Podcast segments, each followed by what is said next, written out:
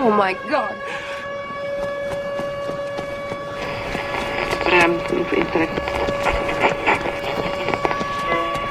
Something in the mist! Shut the doors, Micah! Daddy, I'm scared. Can we go home?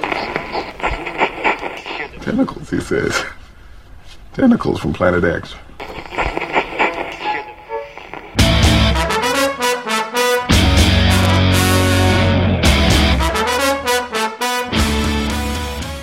Witamy serdecznie w kolejnym odcinku podcastu Radio Stephen King. Po bardzo długiej przerwie, po kilkumiesięcznej przerwie powracamy do klasycznego duetu. Jest ze mną dzisiaj Jerry. Witam wszystkich słuchaczy. I dzisiaj skupimy się na opowiadaniu, na noweli, na takim dłuższym tekście Stephena Kinga i na filmie. Mm, Będziemy mówić o mgle.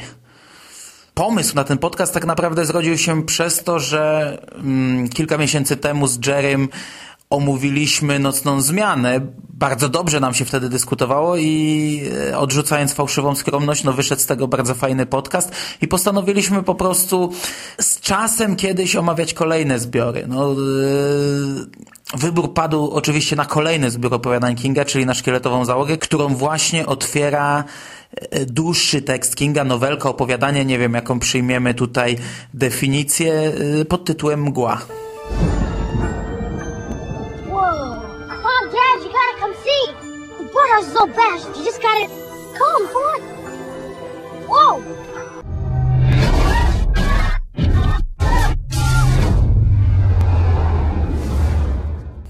Nowelka, o której dzisiaj będziemy mówić, e, sensem tej noweli tak naprawdę jest po raz kolejny u Kinga pokazanie zamkniętej społeczności, społeczności oddzielonej od świata jakimś nadnaturalnym zjawiskiem. King robił to już na przykład w Sztormie Stulecia, ostatnio zrobił to w Pod Kopułą na trochę większą skalę. Tutaj mamy skalę mikro. Jest to społeczność ograniczająca się do klientów supermarketu, supermarketu otoczonego przez mgłę. Mgłę, o której tak naprawdę niewiele wiadomo.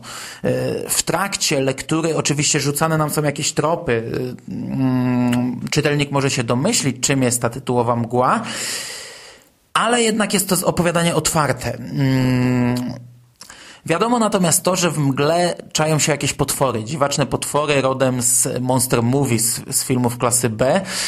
I ta historia to jest takie zderzenie y, dramatu obyczajowego, no historii ludzi i ludzkich zachowań właśnie z, z taką potwornością z filmów y, B-klasowych. No i nie wiem, no zaczniemy chyba od tego, jak oceniasz to opowiadanie. Czy ono ci się w ogóle podobało, czy, y, czy nie? No ci powiem tak, mi to opowiadanie się podobało nawet bardzo, poza w sumie chyba samym finałem. I to tak, nie, nie to, że ten finał był zły, który y, w tej nowelce dostajemy, natomiast y, po całej tej historii spodziewałem się jakiegoś lepszego domknięcia całości, które tutaj, no, jak dla mnie jest trochę mało satysfakcjonujące. E, W sensie takim, że mamy taki, takie typowe zawieszenie, typowe dla wielu horrorów, takie zawieszenie pomiędzy dobrym a złym zakończeniem. Gdybyśmy mieli, nie wiem, to w postaci filmu takiego bardzo mm, jeden do jednego przekładającego opowiadanie, to, to by wyglądało jak taka zagrywka pod jakiś sequel, trochę jak dla mnie. Ale poza tym w zasadzie cały tekst mi się podobał. Tak jak wspomniałeś, że King robił już tego rodzaju rzeczy chociażby pod kopułą i czytając mgłę nie mogłem się oprzeć, że to była taka wprawka jakby dla takiej historii jak pod kopułą. Wiadomo, no pod kopułą jakby rozwijało się w zupełnie innym kierunku, natomiast e, jakby to, co tutaj mimo wszystko jest w dużej mierze sednem tej historii, czyli te, te ludzkie zachowania w momencie odizolowania społeczności od świata e, i tego, em, co wtedy z ludzi wychodzi, no to w zasadzie można powiedzieć, że to jest tak jeden do jednego przełożone w jednej i w drugiej historii. No i ja się w zasadzie, w stu procentach w zasadzie się zgadzam. Ja tę nowelkę też bardzo, bardzo lubię. Czytałem ją kilka razy i za każdym razem podobała mi się bardzo. Do zakończenia przejdziemy pod koniec naszego podcastu, bo na pewno wtedy posypią się spoilery. Na razie chcielibyśmy jednak bez spoilerów. Jednak, tak jak powiedzieliśmy, zakończenie nowelki jest otwarte. To jest urwane zakończenie. I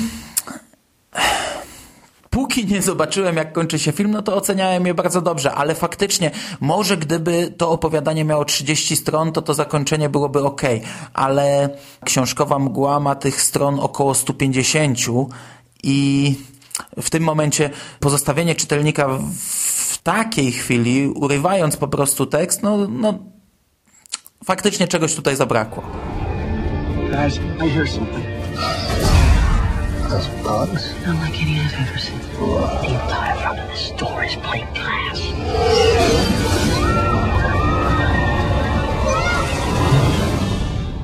I tak jak powiedziałeś, film może nie jest przełożony jeden do jednego, ale jednak poza drobiazgami tak naprawdę jest to bardzo wierna adaptacja, z czym się obaj zgadzamy. I jeżeli mamy w planach omówienie zarówno książkowej, jak i filmowej mgły, no to nie, nie jesteśmy w stanie tego rozdzielić. Także myślę, że od tej pory będziemy po prostu nawiązywać chyba i mówić jednocześnie o filmie i o książce. Obaj stwierdziliśmy, że książka nam się podobała, że ta nowelka nam się podobała. A jak z filmem? Film mi się podobał bardzo, y, mimo że powiem szczerze, miałem pewne obawy, bo jak spojrzałem na obsadę, to jakoś nie przekonywało mnie przede wszystkim obsadzenie głównej roli. Nie wiem, czy to jest tylko jakaś taka moja prywatna antypatia do Thomasa Jane'a, ale jakby czytając y, o tą nowelkę, to w roli Davida widziałem zupełnie y, inną postać. I tutaj odtwórca głównej roli jakoś mi nie pasował i obawiałem się, że to nie wyjdzie. Natomiast okazało się, że te, ten, ta, to obsadzenie głównej roli to był strzał w dziesiątkę i film moim zdaniem jest poprowadzony świetnie, ponieważ zmienia z jednej strony bardzo, bardzo niewiele, ale z drugiej strony moim zdaniem wszystkie zmiany, które zostały wprowadzone to są zmiany zdecydowanie na lepsze w stosunku do nowelki. Ja do obsady nie miałem chyba żadnych zastrzeżeń na etapie ogłaszania tej obsady, ale po filmie też yy, nie przypominam sobie żadnych zgrzytów. Tomasa Jane'a ja za bardzo nie znam chyba. W tym momencie nawet trudno mi powiedzieć, w jakich on filmach grał. Pamiętam, że grał we Włowcy Snów Kinga, a tak to... Aha, w Pani Szerze grał. No, no, no to faktycznie może się źle kojarzyć. Właśnie on grał w Pani Szerze i po tym Pani Szerze to obsadzenie głównej roli, w, gdzie wiesz, w sumie w nowelce ten David no to, to nie jest jakby taka postać heroiczna. On tam, no można powiedzieć, że w pewnym momencie dochodzi w nim do jakiejś tam przemiany i, i nagle, kiedy musi stanąć do, do walki o, o, o swoje, no to to jakieś pewne takie cechy z niego zaczynają wychodzić, no ale wydaje mi się, że w nowelce to jest taki everyman i właśnie te moje skojarzenia z Punisherem jakoś mi się mocno gryzły tutaj na, na tym etapie właśnie castingowym. Jeżeli miałbym tak właśnie na tym etapie się do czegoś przyczepić, to nie byłem pewien tego czarnoskórego aktora, który grał e, negatywną postać sąsiada głównego bohatera, ale on się bardzo fajnie sprawdził w filmie. Zgadzam się tutaj z tą w 100% Mando, że tutaj akurat ta postać Normana też była bardzo fajnie zagrana zagrana i fajnie poprowadzona. Natomiast cholernie cieszyłem się z obsadzenia kobiecej roli. Ja po prostu mam takie swoje zboczenie, że jak gdzieś występuje aktor znany z serialu z Archiwum X, no to ja już jestem, wiesz, na kolanach i wznoszę ręce w górę i walę czołem w podłogę. Kobieca postać jest to jedna z aktorek właśnie znanych z serialu Archiwum Mix. Obecnie występuje w serialu również Franka Darabonta, twórcy e, Mgły mm, w serialu The Walking Dead. Ale jednak po filmie okazało się, że główna kobieca rola, która skradła zarówno mnie, jak i cały film, jak i pewnie wszystkich widzów, to była pani Karmody. E, nie wiem, czy się zgadzasz? Zdecydowanie, zdecydowanie tak. To był obsadowy strzał w dziesiątkę. Co prawda w pierwszej chwili jak zobaczyłem tą postać, to się troszeczkę zdziwiłem, bo mm, po nowelce wyrobiłem sobie opinię, że to jest osoba starsza. I tutaj w pierwszej chwili miałem jakiś taki dysonans, że, że po prostu ta bohaterka jest za młoda, ale, ale po prostu ta kreacja, e, którą tutaj stworzyła Marcia Gay Harden, jeżeli ja dobrze pamiętam, twórczynię głównej roli, no to wypadło to naprawdę rewelacyjnie. No świetne jest właśnie to, że zagrała, zagrała fanatyczkę religijną, postać przecież z założenia przerysowaną, a jednak odbierało się to całkowicie naturalnie. No to jak dla mnie było to yy, na przykład z punktu widzenia dzisiejszego widza całkowite przeciwieństwo tego, co mogliśmy zobaczyć w Nowej Kerry, gdzie matka głównej bohaterki, no to była yy, bardzo, bardzo mocno przerysowana postać, a to przecież yy, zbliżone, zbliżone charaktery, no jedna i druga fanatyczki religijne. W mgle wypadło to o wiele lepiej. I, I wypadło o wiele lepiej też pod tym kątem, że tutaj mam wrażenie, że było bardzo łatwo przeszarżować tą postać. No, no bo jednak pani Carmody jako właśnie fanatyczka religijna e, i, i, szczególnie to, co się z nią dzieje jakby w drugiej połowie książki i, i, też to, co jakby poznajemy już od samego początku jakby o jej zachowaniu i, i to, kim jest jakby w tej, w tej społeczności, no to ja miałem po prostu takie obawy, że w rękach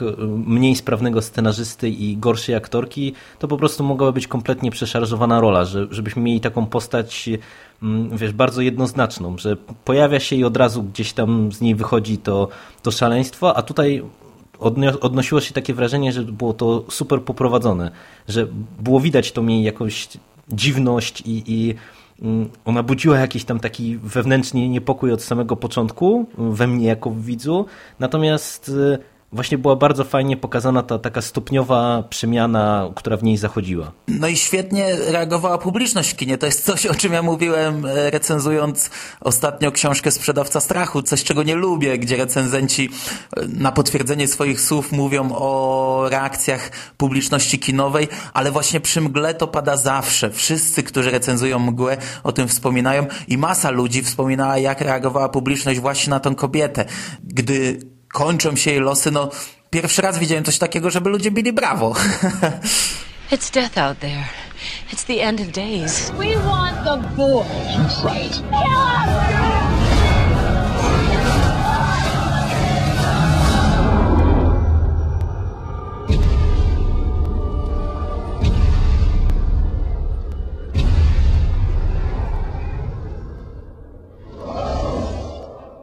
Okej, okay, ale mgła to nie tylko jednak zamknięta społeczność, nie tylko dramat obyczajowy, ale to też horror. No, to jest horror pełną gębą. I skoro już wspomniałem o sprzedawcy strachu, no to Robert Ziembiński zarzucił temu filmowi coś, co no, nie ukrywajmy, miał rację. No, w tym filmie mamy takie zderzenie jednak yy, obyczajowego dramatu z, z, takim, z takim mocno beklasowym horrorem co jest celowe, ale co dla niektórych może się trochę gryźć. Nie wiem, czy tobie to nie przeszkadzało? Moim zdaniem takie połączenie jest wyjątkowo smakowite, ale to może dlatego, że ja wychodzę z założenia, że jeżeli umiejętnie połączyć właśnie takie elementy, no to to będzie bardzo fajnie grało i dostaniemy po prostu ciekawszy, ciekawszą i pogłębioną fabułę. No bo ja sobie łatwo mogę wyobrazić, że jakby ten główny wątek mgły mógł być tak poprowadzony, że dostalibyśmy taki po prostu typowy beklasowy horror e, odwołujący się wprost do filmów, nie wiem, grozy z lat 50., bo to już nawet później to już chyba się takich filmów nie robiło. E, nie wiem, pamiętasz wszystkie te jakieś tam e, ataki gigantycznych pijawek i inne tego rodzaju wytwory Hollywood tamtego okresu i, i, I, po prostu mam wrażenie, że gdybyśmy ograniczyli się tylko do tej kwestii związanej właśnie z tymi potworami we, we mgle, no to, to byśmy dostali po prostu taką trochę uwspółcześnioną wariację na temat ty, ty, tamtej epoki i, i tamtego kina. E, a właśnie przez to, że jest to połączone mm, jakby z tym, z tym wszystkim, co się dzieje w tej zamkniętej społeczności, no to, to po prostu wypada to zdecydowanie ciekawiej. I, I, nie wiem, czy na przykład u, u, ciebie był taki dysonans faktycznie, jak o, o którym wspominasz przy, przy okazji e, Roberta Ziembińskiego i sprzedawcy strachu, że, że to gdzieś tam te dwie części się gryzą ze sobą? Znaczy, ja tego nie zauważyłem, ale może dlatego, że ja znałem nowelkę i wiedziałem, czego się spodziewać, ale masa przeciwników filmu właśnie podaje scenę, w której pierwszy raz pojawiają się macki. Podają tę scenę, jakoby, jakoby kino wtedy prasnęło śmiechem, jakoby ludzie wychodzili z kina. To znaczy, to są takie skrajne przypadki, ale, ale też, jeżeli ktoś krytykuje film, to zwykle podaje tę scenę. Pierwszą, w której pojawiają się macki. Wcześniej mamy po prostu yy, zamkniętą społeczność, a w a w pewnym momencie nagle tak mamy, yy, wiesz, Potwór nie jest ukryty, potwór nagle wychodzi yy, na światło dzienne i, i, i to wiele osób krytykowało. Ja tego nie krytykuję, ja nie zauważyłem czegoś takiego, ale nie wiem na ile jestem skażony książką i nie wiem na ile jestem skażony samym Kingiem, no bo przecież King no, zwykle pisze właśnie w taki sposób, że, że pokazuje dramat ludzki i jakiś horror obok. Ten, ten horror może być w tle, ten horror może wychodzić gdzieś tam na, na światło dzienne, ale jednak te dwie linie, obyczajowo-dramatyczna i horrorowa, zawsze u Kinga się przeplatały w powieściach, także mnie to kompletnie nie odrzucało. Znaczy, mnie o tyle dziwią jakby te zarzuty, że z jednej strony jestem w stanie zrozumieć, że, że komuś się to może wydać takie trochę wręcz slapstickowe e, te pierwsze sceny, kiedy się pojawia potwór i, i no, że jest pewien dysonans i może to budzić e, czyjś uśmiech. Natomiast ja jakby nie miałem jakiegoś takiego z tym problemu ze względu na to, że wydaje mi się, że to było całkiem fajnie poprowadzone, no bo jak się spojrzy na to, jak ta akcja się rozwija, to te potwory mm, pojawiają się bardzo stopniowo. Właśnie pojawia się na początku ta ma macka, ale to nie jest tak, że od razu widzimy, nie wiem, wielkiego ktulu, który wchodzi nam do tego supermarketu, tylko widzimy tak na dobrą sprawę jedną mackę i tylko gdzieś nam jest zasygnalizowane, że tam na drugim końcu tej macki jest, jest coś zdecydowanie większego e, i moim zdaniem właśnie dzięki umiejętnemu prowadzeniu napięcia to z tego wychodzi całkiem porządny i sprawny horror, bo Naprawdę, no ja sobie wyobrażam, że można tu, to, to było nieźle spaprać, że się tak wyrażę, mm, a tutaj właśnie mamy to stopniowanie, pojawiają się później jakieś te kolejne potwory. I, i przez to, że właśnie jest to stopniowanie, najpierw mamy tam tylko jednego jakiegoś tam potwora, później mamy sygnalizację, że jest ich więcej, są bardziej różnorodne i tak dalej, i tak dalej, to później, nie wiem, kiedy się pojawiają, dajmy na to jakieś te pająki, czy, czy jakieś inne te stwory, to mam wrażenie, że to już jest nieźle, nieźle zagrane właśnie tak na emocjach i, i to już, no wydaje mi się, nie powinno raczej budzić uśmiechu u widzów. No a ostatecznie widzimy wielką, wielkiego potwora z, we mgle. Też świetna scena, jak już przechodzi ten gigantyczny potwór na koniec, rewelacja. No i to jest super też zrobione, że, że w zasadzie to wszystko jest tak no, niedookreślone, no bo, bo przecież to się udało fantastycznie. No w zasadzie go nie widzimy, nie no, wiemy co to jest, ale, ale w zasadzie go nie widać. A pająki dla mnie też są świetne. Uwielbiam tę scenę po prostu, jak bohaterowie wychodzą do apteki obok i, i walczą z pająkami. Rewelacja dla mnie. Znaczy, bo ja, ja powiem Ci szczerze, dla mnie największe zaskoczenie e, po seansie filmu było to, że że mgła się po prostu naprawdę y, fajnie sprawdza jako horror. Ja nie wiem, ja nawet po nowelce y, jakby nie czułem tak bardzo e, tego, tego elementu horroru. Jakby nie wiem dlaczego, czy z czego to wynikało, ale nowelkę odebrałem bardziej, że jednak w ten sposób, że jednak ten element taki obyczajowy, on był tam ważniejszy. A w filmie jakoś to było nie wiem, czy lepiej połączone, czy przez to, że jednak ten wizualny aspekt y, na mnie bardziej zadziałał, y, ale ten, te, te wszystkie elementy właśnie horrorowe wypadły super i, i, strasznie mi się to podobało. No i jest doceniana, bo to już mija prawie 10 lat, a w rankingach horrorów jest uwzględniana mgła. Czyli to jest taki horror, który, który jakoś tam się zapisze, który będzie zapamiętany. I moim zdaniem słusznie. Moim zdaniem też, jak najbardziej. Guys, I hear something. Those bugs? Unlike any I've ever seen. The entire front of this store is plain glass.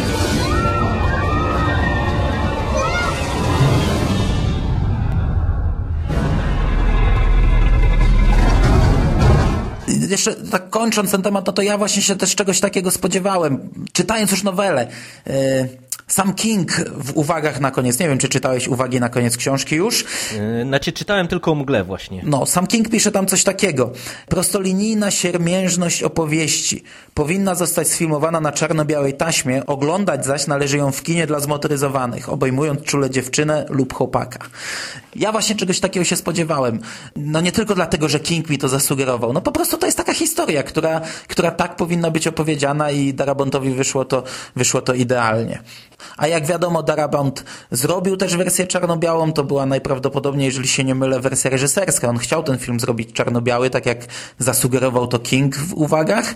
No z tym, że no, na to muszą jeszcze producenci wyrazić zgodę, a czarno-biała wersja ukazała się na DVD również u nas w Polsce, choć tutaj no, muszę wspomnieć o kilku zgrzytach, tylko nie wiem, czy już do tych zgrzytów mam przejść. No, myślę, że może śmiało, zaraz no, będziemy no szli w kierunku spoilerów, więc myślę, że to dobry moment, żebyś trochę ponarzekał ewentualnie. No dobra, no to mówiąc o mgle, nie można e, wspomnieć o historii polskiej tego filmu. Niestety jest, jest to czarna historia, e, jaką zaserwowało nam Kino Świat. Najpierw w kinie pocięli, film pocięli go okrutnie. To znaczy oni twierdzili, że dostali taką wersję. No nie mam podstaw im nie wierzyć, bo w sumie po co by mieli ciąć film, chyba że po to, żeby na przykład zamiast pięciu kopii wyświetlić sześć kopii dziennie, no ale ale nie mnie oceniać jakieś tutaj teorie spiskowe, no ale film został w kinie pocięty, został naprawdę wycięte z niego sporo i to takich kluczowych scen. Czasami został przycięty nawet w połowie zdania, po prostu oglądało się to dziwnie w kinie. Została wycięta scena, do której odwołuje się końcówka filmu, yy, gdzie widzimy kobietę na samochodzie. Cała scena wcześniejsza, gdzie ta kobieta występowała, została całkowicie wycięta, nie było jej w kinie i to naprawdę było widać, bo w końcówce jest taka scena, gdzie główny bohater patrzy jej w oczy, ona patrzy jemu w oczy, a widzowie, polscy widzowie w kinie zastanawiali się o co chodzi do cholery. No ale to jedna rzecz. A wracając do czarno-białej wersji, Kino Świat e, ogłosiło w internecie, że się, że w ramach rekompensaty mm, za tą kiepską wersję w kinie wyda na DVD w dwóch wersjach film, czyli jednopłytowa wersja kolorowa oraz dwupłytowa, gdzie mamy wersję kolorową i wersję czarno-białą. No świetny dodatek. Rewelacja, obejrzeć to sobie w wersji reżyserskiej czarno-białej, ale niestety no nie zsynchronizowali napisów i napisy w wersji czarno-białej idą nierówno z filmem i to jest kilkusekundowa różnica, także można sobie oglądać tylko z lektorem. Jak ktoś lubi, no to okay. jak ktoś woli napisy, no to ma problem. I to tyle, to tyle w sprawie narzekania. Co się dzieje?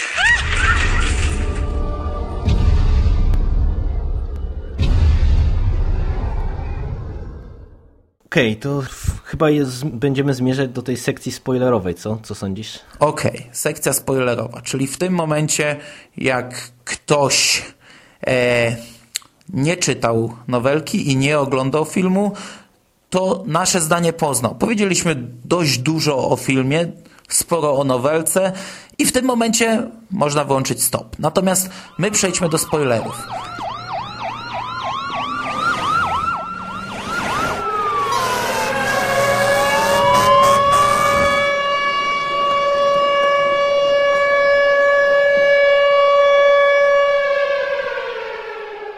Jest parę scen, które Darabont zmienił i jak ty się zapatrujesz na te zmiany, które on poczynił?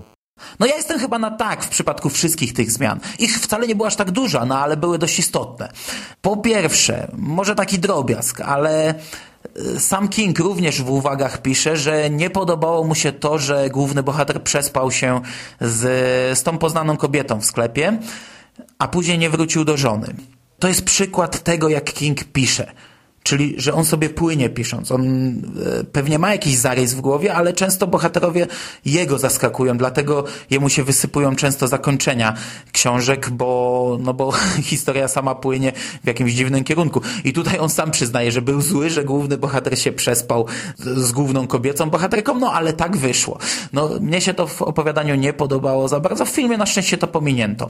Druga kwestia to żołnierze. Oni byli w nowelce, ale... Mm, to był wątek marginalny. No, znaczy, e, można się było domyślić o co chodzi, ale w filmie zostało to jednak powiedziane wprost. No, moim zdaniem jednak historia filmowa w tym przypadku chyba jednak wymaga, żeby coś takiego powiedzieć wprost. No, skąd wzięła się ta mgła?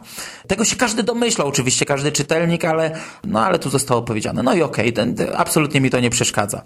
No i zostało jeszcze zakończenie, ale zakończenie to chyba omówimy za chwilę jakoś wspólnie. Natomiast co ty sądzisz o tych zmianach? Ja mam bardzo podobne zdanie w sumie, bo po pierwsze y, ta scena seksu mnie też y, zirytowała mocno.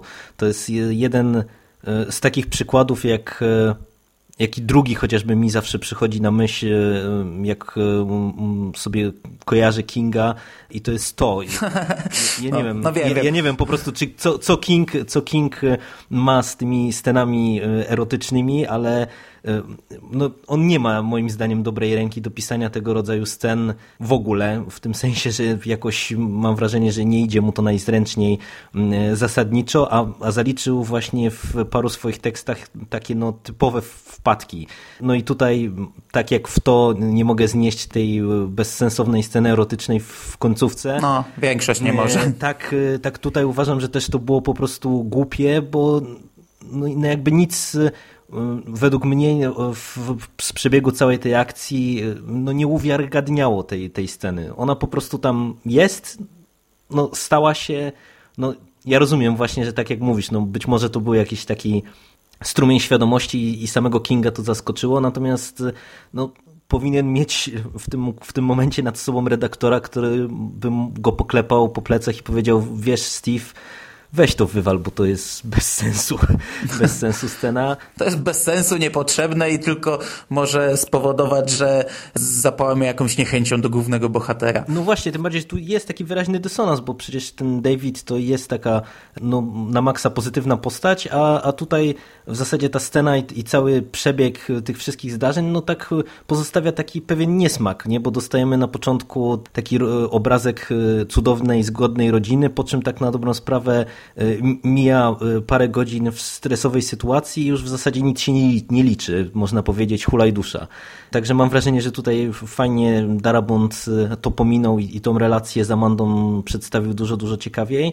I w kwestii żołnierzy też mam podobne zdanie, bo, bo tutaj mm, raz, że wykorzystano to jako dopowiedzenie, dwa, że mam wrażenie, że u, u Darabonta nieźle to było też poprowadzone pod kątem takiego podkręcenia emocji, bo, bo w sumie kiedy dostajemy tam tą scenę e, przesłuchania tego ostatniego żyjącego z żołnierzy, czy przesłuchania to może za, za dużo powiedziane, ale takiej jego konfrontacji z tłumem, no moim zdaniem to bardzo fajnie wypada i, i po prostu idealnie pasuje jakby do tego stopniowania emocji przed finałem. Przed finałem, który, no, tak jak mówisz, no, jest dosyć mocno zmieniony, ale też y, zaliczyłbym te zmiany na plus. Ja zaliczam na, jako ogromny plus. Dla mnie finał to jest właśnie takie naprawdę mocne tąpnięcie i coś, co sprawiło, że ten film wskoczył y, naprawdę na szczyt mojego rankingu. Dla mnie zaraz po obejrzeniu e, Mgły Ustawiłem ją na trzecim miejscu w moim prywatnym rankingu ekranizacji Kinga i oczywiście tak czasami się dzieje pod wpływem emocji, ale tutaj wcale nie osłabło. Ja w tym momencie po, po siedmiu latach od obejrzenia tego filmu, gdybym miał wymieniać swój ranking, to mgła bardzo możliwe, że pierwsza trójka, bardzo możliwe, że pierwsza piątka i to główna zasługa właśnie zakończenia. Dla mnie zakończenie było genialne. Już przed filmem było wiadomo, że Darabont je zmieni no tak naprawdę on po prostu je dodał, no bo w nowelce go nie było, nie było zakończenia. No i z mojego punktu widzenia to, co on zrobił, to po prostu, ja w kinie to był opad szczeny. Wydawało mi się, że całe kino milczało w tym momencie, ale może to mi się wydawało, po prostu ja byłem tak zszokowany, jak to zobaczyłem. I jestem zachwycony tym zakończeniem do dzisiaj. Uważam, że jest to po prostu coś rewelacyjnego, czego w opowiadaniu zabrakło. No i ja nie dodam wiele zaskakujących rzeczy, bo, bo się w pełni z Tobą zgadzam. Uważam, że było to zakończenie szokujące, bardzo dobrze rozegrane, bo tak na dobrą sprawę, no, nawet kiedy już było widać, że jakby jest to pociągnięte dalej i, i, i że idzie to w zupełnie innym kierunku niż y, w finale nowelki, to ja tak na dobrą sprawę zorientowałem się, w jakim kierunku to idzie. Dopiero jak już główny bohater wziął pistolet do ręki, to dopiero mnie olśniło, no jakby do, do jakiego finału Darabon zmierza. No i po prostu ta ostatnia scena no jest po prostu absolutnie w moim mniemaniu znakomita. Świetnie domyka całą tą historię y, i po prostu y, to, jak to gra na emocjach widza, po tym co też przeżyliśmy z tymi bohaterami, no to jest fenomenalne po prostu. A dokładnie tak samo miałem, że właśnie wiedziałem, że będzie coś innego, ale nie wiedziałem co. Wiedziałem już, że będzie szokujące, bo y, znajomi byli troszeczkę wcześniej w kinie, na pokazach przedpremierowych, ale nadal nie wiedziałem co. I też dopiero jak główny bohater bierze broń, to w tym momencie o, w tym momencie zaskoczyło. Ale fajne jest to, że właśnie to jest taki pierwszy zaskok, pierwszy szok, o jacie, co się stało, a za chwilę, yy, za chwilę mamy drugi szok, że to się stało niepotrzebnie, bo w tym momencie mgła opada i, i pojawia się wojsko i, i, sytuacja została opanowana i uratowana. Takie dwa mocne uderzenia na koniec filmu rewelacja dla mnie po prostu. Ja chyba właśnie przy, przy naszej rozmowie przy Nocnej Zmianie ja chyba o tym wspominałem, że ja po prostu uwielbiam tego rodzaju e, no de facto złe zakończenia można powiedzieć, jeżeli chodzi o horror, no bo to nie jest gatunek, gdzie pasuje takie odjechanie głównego bohatera ku zachodzącemu słońcu z uśmiechem na ustach i wybranką u boku.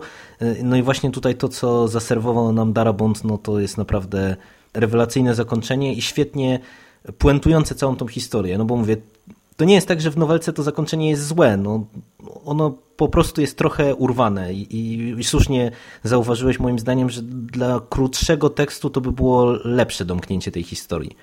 Natomiast jeżeli już spędziliśmy z tymi bohaterami tak dużo czasu, no to po prostu właśnie człowiek e, oczekiwał czegoś więcej. Ale też to filmowe opowiadanie, no to jest coś, coś strasznie rzadkiego. No, ja sobie nie przypominam, żebym oglądał w kinie film, który kończy się w taki sposób, tak pesymistycznie, tak negatywnie. Tak naprawdę, jeżeli wspomnę filmy, które widziałem, niekoniecznie w kinie, to na mnie zakończenie mgły wywołało podobne emocje, jak gdy miałem 12 czy 11 lat i oglądałem pierwszy raz oryginalną Noc Żywych Trupów. Wtedy też zakończenie tego filmu po prostu e, dla mnie to był opad szczeny i coś tak niespodziewanego. E, dla mnie mgła to jest e, no, ten sam rodzaj, ta sama kategoria, ten sam poziom.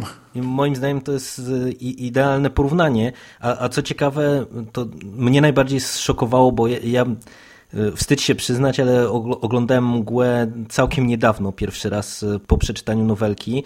I ja przez te lata jakoś uniknąłem spoilerów, e, w tym sensie, że wiedziałem, że to zakończenie jest szokujące, gdzieś tam widziałem w dyskusjach, że, że ludzie się bili, czy, czy to jest ok, czy nie, natomiast zawsze się starałem uniknąć jakby tej wiedzy właśnie, jak, jak ten film się kończy, żeby go w końcu kiedyś na, nadrobić.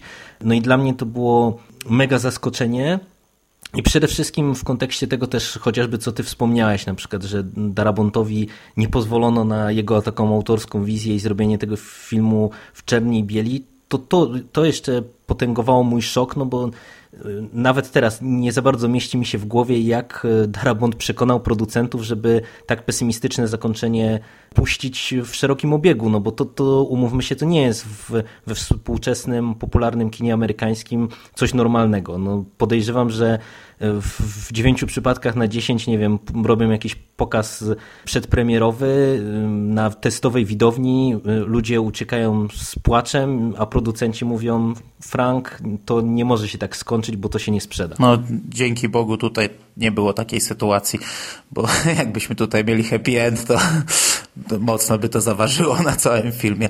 Trochę szkoda, że obaj się tak zgadzamy. To znaczy, bardzo cieszę się, że się obaj tak zgadzamy, bo to znaczy, że masz dobry gust, ale trochę szkoda, że nie mamy tutaj rozmówcy, któremu to się nie podobało, bo jednak wielu osobom nie spodobało się też to zakończenie i krytykowali film też pod tym kątem. No zapraszamy do komentowania. Jak ktoś się z nami nie zgadza, to chętnie możemy pociągnąć dyskusję w komentarzach pod podcastem.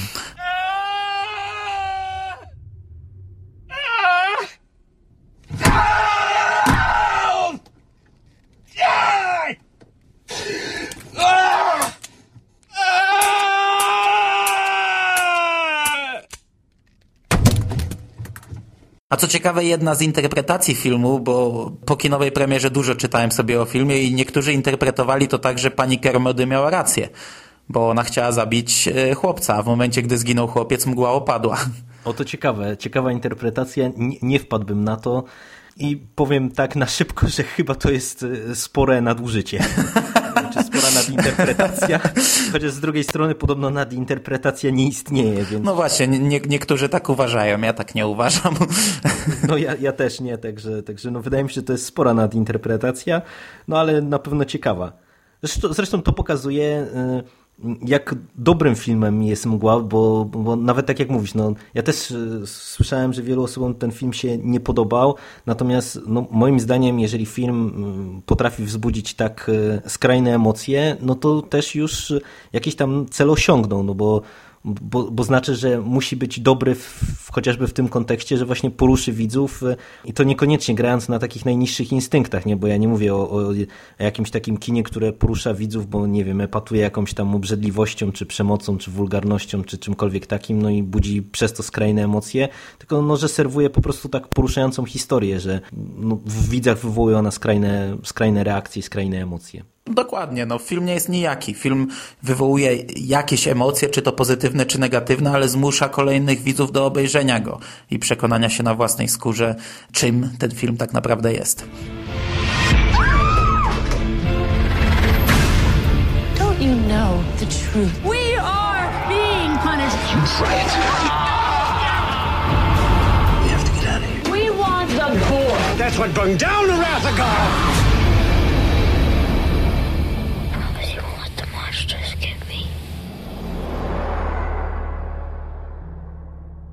No ale na koniec powinniśmy wspomnieć jeszcze o jednej rzeczy, która tak naprawdę powinna się pojawić w tej części niespoilerowej. Nawiązania. No przecież w tym filmie są tak kapitalne nawiązania, nie wiem ile ty wyłapałeś, ale coś zauważyłeś czy nie? To już e, na samym początku przecież mamy, e, jeżeli ja dobrze kojarzę, takie potężne nawiązanie do, do Mrocznej Wieży. No, przecież, e, no. Kiedy David maluje swój obraz. I to jest, no to jest też, naprawdę uważam, że to jest super, to, to nawiązanie. rewelacyjne. To, do tego świetny obraz. Ten obraz potem był do kupienia gdzieś tam na jakiejś aukcji. Ale właśnie nawiązań tu jest mnóstwo. Ja ten film, to jest przykład mojej choroby. Bo ja mam coś takiego, że jak oglądam filmy i widzę regał z książkami, to pauzuję i przeglądam książki na regale. Jeżeli pojawi się jakaś Kinga, no to zaraz zrzut ekranu i kiedyś mieliśmy taki duży dział na stronie, teraz w zasadzie tylko na forum jest wklejane, bo nie bardzo mi się chce od lat na stronie to aktualizować. No a tutaj akcja działa się w supermarkecie, czyli bohaterowie byli otoczeni półkami z różnymi produktami i tam naprawdę pojawiały się rzeczy yy, kingowe. Była gazeta specjalna kingowa, mm, no właśnie, właśnie, właśnie na półkach była chyba tylko gazeta, a ja ten film oglądałem kiedyś przez jakieś 5 czy 6 godzin. Miałem dużo wolnego, pauzowałem i przeglądałem. I rozumiem, że każdą, każdą puszkę stopowałeś, czy, czy czasami nie jest jak Tak, przeglądałem, przeglądałem i dokładnie, pauzowałem i przeglądałem e, wszystkie puszki i produkty na, na półkach, ale znalazłem wtedy jeszcze więcej nawiązań, bo na przykład chłopak, który ginie, zostaje zabity mackami, ma koszulkę e, Radia Kinga. Ma takie małe logo na piersi i większy rysunek na plecach. Rzecz prawie niezauważalna, przypadkiem na to trafiłem. Oj, to, to, to ci powiem szczerze, że ja chyba poza tą e, mroczną wieżą, no ale to było takie nawiązanie, które No, to było- to było takie waliło po mocne. oczach, można powiedzieć, to e, ja chyba nie wyłapałem jakiejś bardziej, e, czy większej ilości nawiązań. Z tego co pamiętam, to jest tam jeszcze jeden regalik z książkami Kinga. Na niego przewraca się jakaś płonąca postać, ale to naprawdę w filmie miga. Ja po prostu wiedziałem, że to tam jest, bo wcześniej były zdjęcia z planu pokazane. I są jakieś loga Castle Rock. Castle Rock, czyli miasteczka Kinga. A tak, o nie, to przepraszam, to, to jeszcze się przyznam, że Castle Rock e, widziałem akurat te, te loga. Na pewno na ścianach są takie duże napisy, coś tam z Castle Rock. E, a tak naprawdę to więcej nawiązań w tym momencie nie pamiętam, ale a, i tak, e, biorąc pod uwagę, że jest to film nakręcony w jednym zamkniętym miejscu, tego było dużo, a, a to pierwsze to było po prostu coś świetnego. Now, listen, everybody. We are experiencing some kind of disaster. No, it's the end of days. Oh my god. Something in the mist! Shut the doors! Shut the doors! I don't know whether it's man made or natural, but I do know that it's definitely not supernatural.